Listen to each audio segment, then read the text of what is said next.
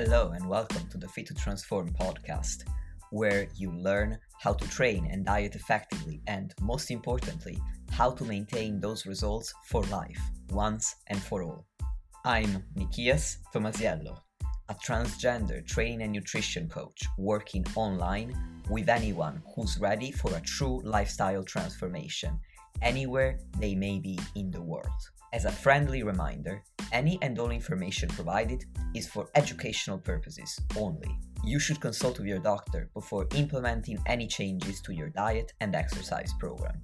With that disclaimer out of the way, thank you for being here. Now grab yourself a cup of tea or pre workouts and enjoy.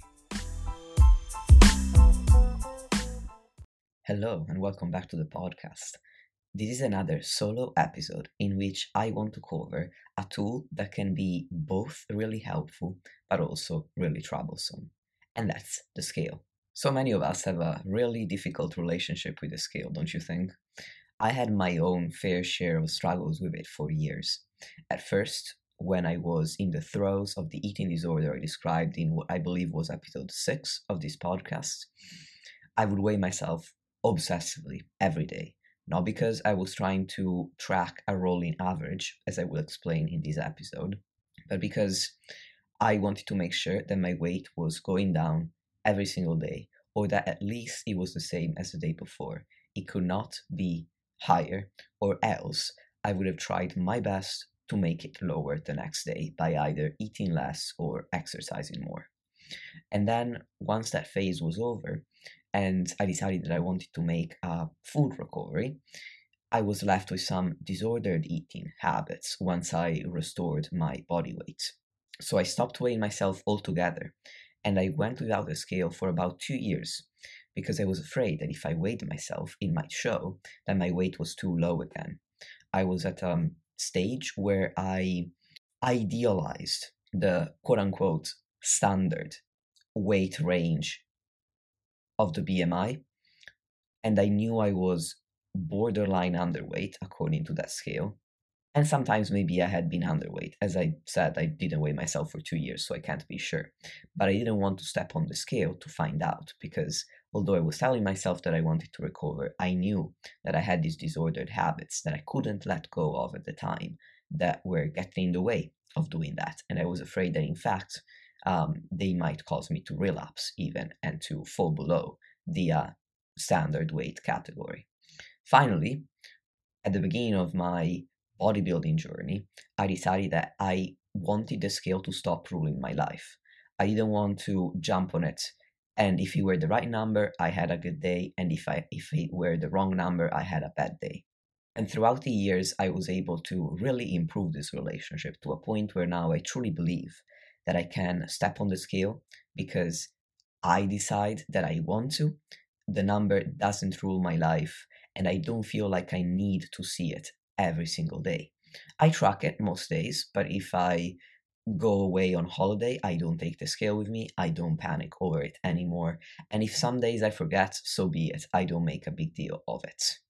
So I'm hoping to help you take back that same power for yourself with this same episode where I am going to cover why you might want to weigh yourself, why it can be useful, what information you can get from the scale, what kind of data, how to weigh yourself to get reliable data, how to collect that data, and how to interpret it in order to make changes to your plan as needed, whether you're in a fat loss phase or in a muscle building phase. Before I begin, I want to make you aware that I also have some written resources on this same topic. I have a three part blog article series called How to Track Your Weight for Muscle Gain or Fat Loss. And there's going to be a link to part one in the show notes. And um, when you access the first article, you find a link to part two and part three as well. So if you're more of the reading type, or if you want to read more about some of the math that I will touch upon in this episode, which I won't go into because doing math on a podcast means that you understand nothing and I will get confused, then head over to the article for sure. If you want to stick with the episode, then thank you for lending me your ear and let's get straight into it. First and foremost, why would you want to weigh yourself? There are two primary reasons why I use the scale with myself and with my clients. The first reason is that it helps you calculate your maintenance calories in a much more personalized and potentially accurate way than if you were to use a calories and macro calculator or if you were to go off of a fitness tracker.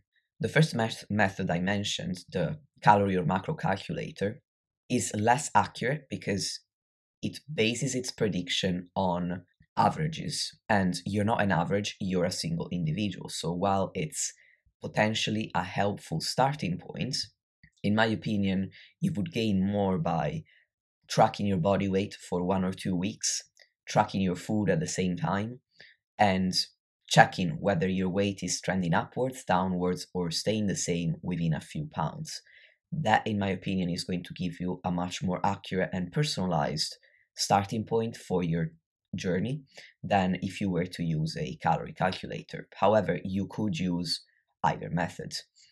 The other method I mentioned, using your fitness tracker to figure out your daily calorie expenditure, is one that I don't recommend at all. While I think that using body weight and calories and tracking your calories for one or two weeks is my favorite choice, I would still use a calorie and macro calculator in certain situations, but I would not go off a fitness tracker because research has shown that literally the only metric these fitness trackers seem to track reliably is your step count.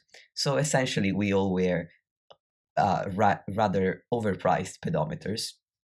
But the point is, your daily caloric expenditure is not going to be accurate. So if you're thinking, well, if the fitness tracker says I'm burning 2000 calories a day, then to maintain my weight, I need 2000, that's very unlikely to be accurate. So I would not recommend you use that method. I would either calculate maintenance calories using your body weight and tracking your calories because your body weight can be used as a proxy for your caloric expenditure, whereas your caloric intake will be estimated when you track your calories and macros in, an, in a food tracking app. Or you could use a calorie and macro calculator, although you would need to accept that it's likely a less accurate prediction. When you use your body weight and the calories you're eating for a couple of weeks to estimate your current maintenance calories, there is some math involved. I tend to use the rule of thumb that for every pound that you lose or gain, you're burning or eating an extra 3,500 calories above your maintenance calories. But as I said at the beginning, I'm not going to go into the math because it's very confusing. So I will suggest that you go read my article how to design your own diet, where the entire mathematical process is written down for you. And I'm going to put a link to that in the show notes. To hear more about my explanation on how to set your maintenance target, and from there, how to set a fat loss target specifically to start your fat loss journey, then I will link you to episode 3 of this podcast in this show in the show notes to this episode again because in that episode i covered how to set all of your targets calories protein fiber uh, step count cardio and resistance training workouts. So you definitely need to want to listen to that one if you're wanting to start a fat loss phase or if you've already started it but you want to refine the process a little bit more now the other reason why the scale can be a helpful tool is to measure progress once you've begun either your muscle building phase or your fat loss phase, or even to check that you're still at maintenance if that is your goal right now. However, the scale isn't the only tool I use to measure progress with my clients. I combine it with body circumference measurements and or physique pictures. I normally use at least two of these tools because one alone can sometimes be difficult to interpret, as we'll find out in the rest of this episode. Sometimes the readings you get from the scale aren't accurate, so they can't be used to measure progress. So if you feel like using the scale isn't really for you in this season of your life, you're only listening to this episode because at some point you would like it to be, then for now, it's not that you can't measure progress, you can. I would recommend you took your body circumference measurements and physique pictures every week. Not because you're going to see necessarily changes every single week, but because if you don't take regular body weight readings, you might benefit from having more pictures and more sets of measurements to look at over the course of time. Whereas, in most cases, when somebody is uh, taking body weight readings, I will require pictures and measurements every two weeks in some cases, or every four weeks, most commonly. Now, if you're listening to this podcast and you're thinking, I am in a place where the scale freaks me out, I do want to change that, I do want to take back control over it but it still freaks me out a lot and I find the numbers daunting. I have two suggestions for you whereby you could still be able to weigh yourself even now and start overcoming that fear, even if it seems quite daunting right now. And these are two suggestions that I that have helped me personally and I've also helped several of my clients overcome the fear of the scale. For me, the most helpful change to make was to switch my scale to a unit of measurement that at the time I was not familiar with. So I grew up with uh, kilograms as a unit of measurement for weight. So when I lived in America as an exchange student, everybody used pounds. And I realized that I could not wrap my head around pounds. They meant nothing to me. If say saying that I weighed 110 pounds did not carry any emotional weight. Pun, pun not intended, actually, uh, because I simply did not know what that meant in kilograms. But if I saw the equivalent in kilograms, which I think is something between 55 and 55 uh, and 52 and 55 kilograms, then all of a sudden there would be emotions attached to that number because I knew what it meant to me. So when I decided that I wanted to go on a um, journey of making peace with the scale, I immediately switched the scale to pounds and I made a commitment not to ever convert the number that I saw whenever I stepped on the scale into kilograms. And after about a year or so of doing that, it really transformed my relationship with the scale because I simply looked at the number and noted it down in my spreadsheet where I noted all of my data. And it meant nothing to me because I didn't know what it meant in kilograms. Over time, I started using pounds more and more with my clients and kilograms less and less. So now neither really means much to me, which is great. But the point is, switching to pounds was really game changing for me. Now, the second suggestion that I have is that you could get a scale that links to an app. Now, there are so many that do this, and the app is going to be connected to the scale via Bluetooth and it's going to record a number every time you step on the scale. So you don't need to look at the number on a daily basis because if you do that, it can get stuck in your head and change your day to a good day or bad day, depending on what number it was, which we don't want to happen ideally. So you would step on the scale, not look at the number, and then you would set an appointment with yourself to for your weekly check-in to check how you're progressing towards your goals and that's when you would write down all of the numbers that you recorded during the week into your spreadsheet or you would check your rolling average. Because if you see 3 to 7 numbers all at once none are really going to stick in your head as much as a single one that you're going to remember for the next 24 hours. So that's why the scale can be useful, but you don't need to use it if you don't feel like you're in the right place to do so just yet. Now, in terms of the information that we can get from the scale, we can get two types of data. Reliable data and unreliable data. The reliable data, the data we definitely want to use to track your progress, are your weekly and monthly body weight averages. And here's how to calculate these. To calculate your weekly body weight average, you want to weigh yourself three to seven times per week. I wouldn't weigh yourself less than three times because once you have only once one or two data points, the data is a little bit muddled for reasons that I will explain in a moment. So I would go with at least three weigh ins up to every single day. Then you would add up all of these numbers and divide them by 3 to 7. So, for example, if you weigh yourself seven times and every single time it's 100 pounds, let's keep the math very easy, then you would up you would add up 100 plus 100 plus 100 seven times, just like the number of times you weighed yourself, and that would be 700. Then you divide that by 7, and the result is your rolling weekly average, which is 100 pounds. To calculate your monthly average, you would take your four weekly averages, add them all up, and divide them by four, and the number you get is your monthly average.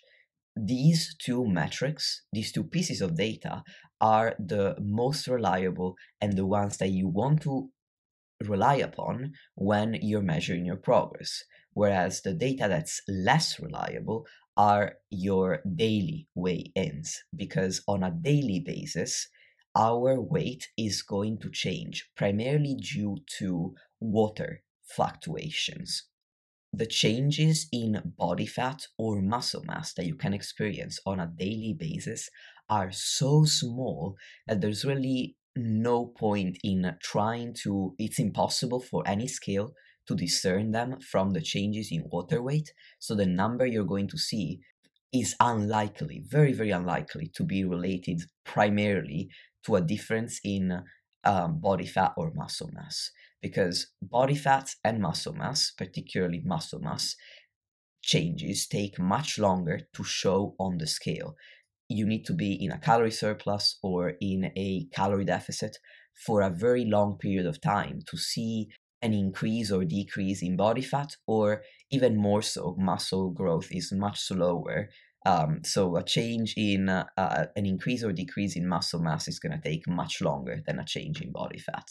Just think about it intuitively.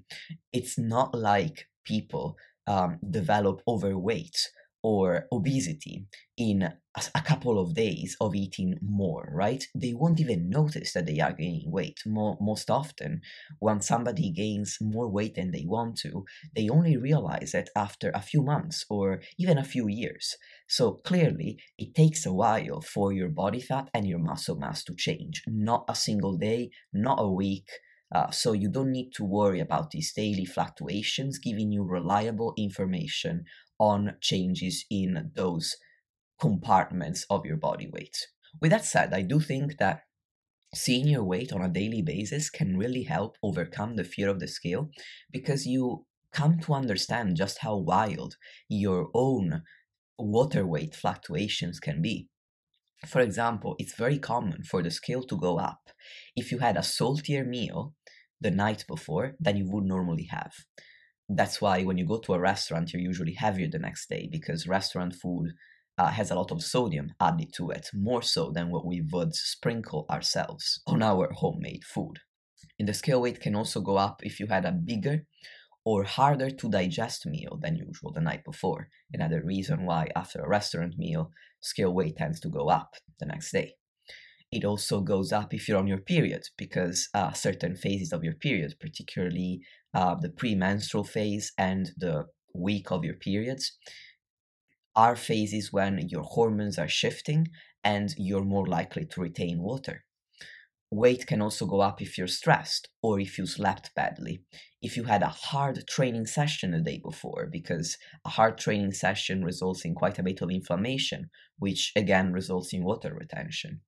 It can go up if you went on a flight the day before because the air pressure can change uh, the way you're retaining or losing water within the body. There are so many reasons, therefore, why on a daily basis your weight can change. And hopefully, this shows you that you really don't need to worry about those individual daily fluctuations. What you want to look at is the weekly or monthly rolling average. Now, in order to collect the weigh-ins that we need to track this weekly or monthly average reliably, we need to weigh ourselves under the not necessarily same because that's almost impossible, but very similar conditions every single day. So I normally recommend weighing yourself first thing in the morning, or if you don't wake up in the morning because you have shift work, for example, first thing when you wake up, before you eat or drink anything, and then before you before you weigh yourself, go to the bathroom for a bowel movement or a pee whichever it is. Don't stress if you don't need to do either, but if you do need to go to the bathroom, go first and then weigh yourself. The what we're trying to accomplish is to be as empty as we possibly can and always take the measurement of your weight when you're as empty as you possibly can. Then, ideally, you would wear always the same type of clothing and ideally as little as possible. So, personally, I step on the scale just wearing a pair of boxers if you follow these guidelines, you would normally be in very similar conditions every day, meaning you'll have very little food and drink in your gut. You will have already emptied your system by having gone to the toilet. Again, if you don't need to, don't stress over this. And you will have just woken up after an overnight fast or, you know, after um, a few hours of sleep if you don't sleep at night because of shift work. Once you collect your weigh in data, you want to track it either on an app or on a spreadsheet so that you have both single dat- data points to look back on and also your rolling averages. It can be helpful to look back on single data points to ex- to know what to expect the next time a similar situation presents itself. For example, the first time you go to a restaurant and weigh yourself the next day, and see that you're three pounds heavier, you might freak out. But you note it down on your spreadsheet, and uh, under you might create a column that says notes, and under that column you might note I went to eat sushi last night. The next time you eat sushi, you gain three pounds again. This time you don't freak out because you're like, huh, it's like the first time. So that's why it can be useful to track both single data points and your rolling averages. As I said, you can use an app or if you want to use an Excel or Google spreadsheet, you can use the free one. I'm going to link in the show notes. It's a free made for you weight chart that I created with Google Sheets. You're free to take it uh, for yourself. What you need to do, the spreadsheet is set to view only, so you can't modify it when you click on the link.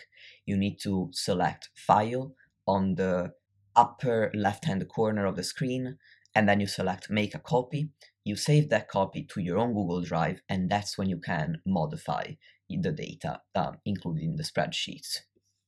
Now, for the final part of this episode, I'm going to focus on how to interpret the data that you're going to collect in a fat loss phase, and then I'll move on to a muscle building phase. So, in a fat loss phase, I recommend that you ignore the first two weeks of tracking your data because when you first get into a caloric deficit, you're going to lose a lot of water because normally when we reduce the amount of calories we eat, we reduce the amount of carbs we eat.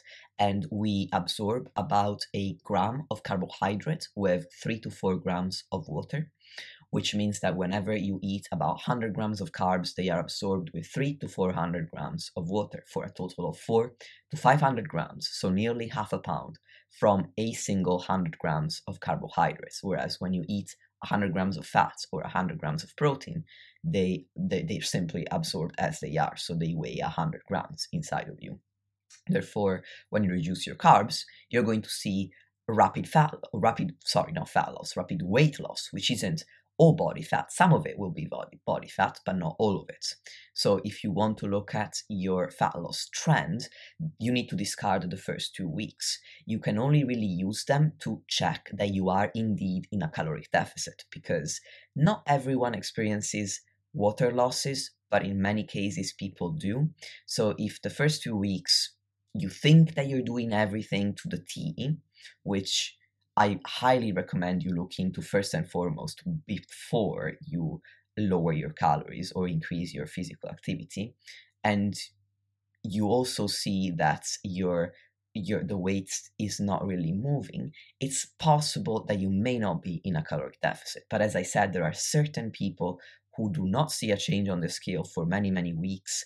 So it's really an individualized process. And I always recommend that you stick with the same calories and macros for at least four weeks at the beginning of either a fat loss or a muscle building phase to collect much more reliable data than what you might get from just the first two weeks alone. Now, assuming that you get over all of these water losses, you experience them as I've seen that most people do from week three onwards, then you can compare your body weight averages week to week, unless you are a person who menstruate. But I'm going to cover the menstrual cycle in a few minutes. For now, stick with me. Let's assume that you don't menstruate, then you can compare body weight averages every single week but expect that they won't go down every week. Sometimes they'll go up, sometimes they'll go down, sometimes they'll stay the same, even if you are very, very consistent. What's important is the overall trend over time is down, and that's where you want to double check your rolling monthly averages and see if month to month the trend is downwards, in addition to the week to week trend. Because if the trend is going down, then you know for a fact that you are on the right track and you don't need to change anything. Now, if you menstruate, it's possible that you're going to experience fluctuations in your weight that have nothing to do with body fat or very little to do with it, either during the premenstrual phase or the week of your periods. Not everybody experiences this kind of symptom at any point in the cycle. Some people only do it, only have these fluctuations during PMS. Other people only have the fluctuations during the week of your period. So the best thing you can do is track your periods to find out if this happens to you. If it does, then you will be better off instead of comparing body weight week to week to compare your body weight during similar weeks of the cycle. So, for example, if last month during PMS, on average, you weighed 160 pounds that week, and this month you weigh 158 pounds during PMS, you are making progress. So your rolling monthly average shows progress. It does not matter that this week you're PMSing and you're weighing 158 pounds, and last week before PMS, you were 3 pounds lighter at 155. You're not comparing apples to apples here because now your hormones have shifted, and you'll find that once you're over PMS, your weight is likely going to be closer once again to what it was before PMS.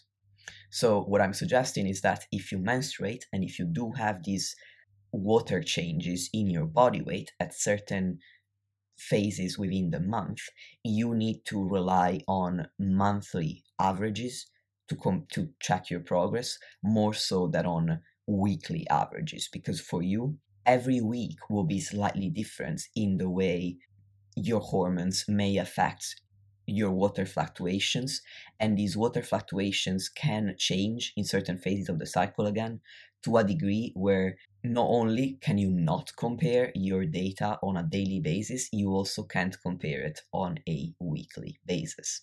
If you menstruate but you don't get any of these symptoms for whatever reason, then you don't need to worry about this and you can compare your progress, um, your progress, your rolling average week to week, just like a person who doesn't menstruate. Now, if you want to hear more about an appropriate rate of fat loss to make sure that your diet is sustainable and that you're not at risk for muscle loss, head over to the show notes and listen to episode 3 because I covered all of that in that episode as well. And if you want to hear more about how to overcome plateaus, I am going to record a podcast in the very near future about that very topic. Now, moving on to the final topic, let's cover how to interpret your data in a muscle building phase instead, where the focus is on gaining weight and muscle rather than losing weight and fat. Again, I would ignore the first two weeks because this time for the opposite reason, where when you increase your calories, you increase your carbohydrate intake. So a lot of the weight you may gain from the first two weeks is water weight. And therefore, your rate of gain will be faster than it will be once you've uh, gained as much water as you can from the surplus that you set at first.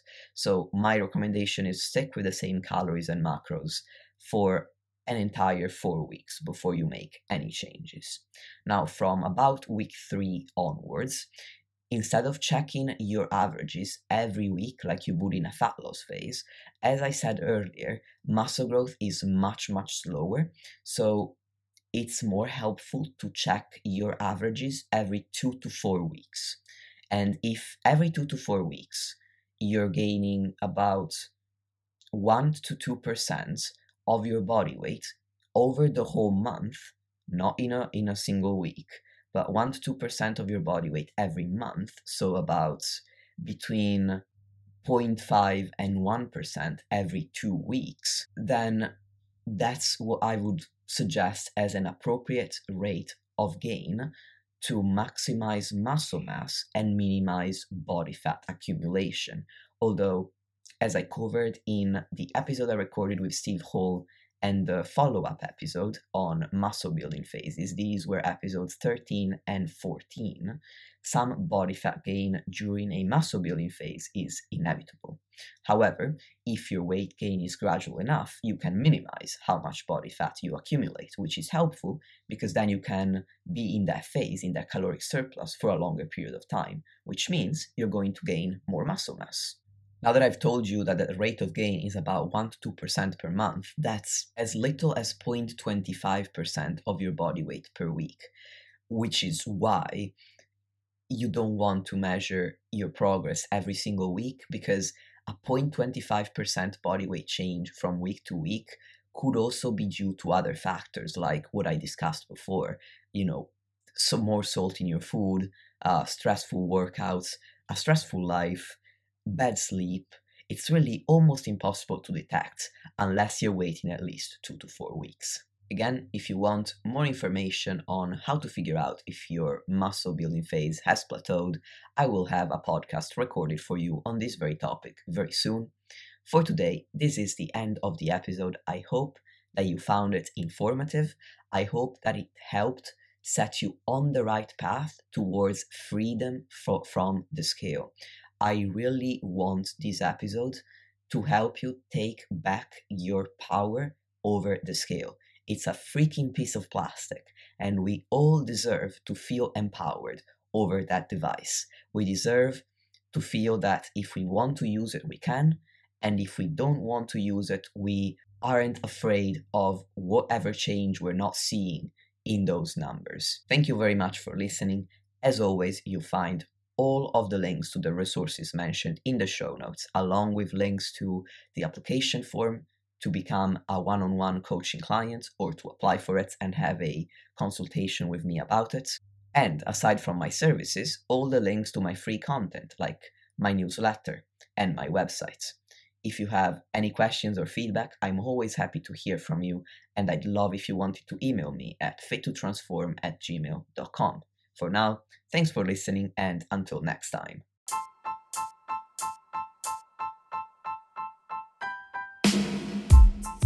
Lastly, if you want to support the podcast and help me reach more people, please leave a five star rating or review on any podcast platform that you're using. Thank you very much for listening, and I'll speak to you soon.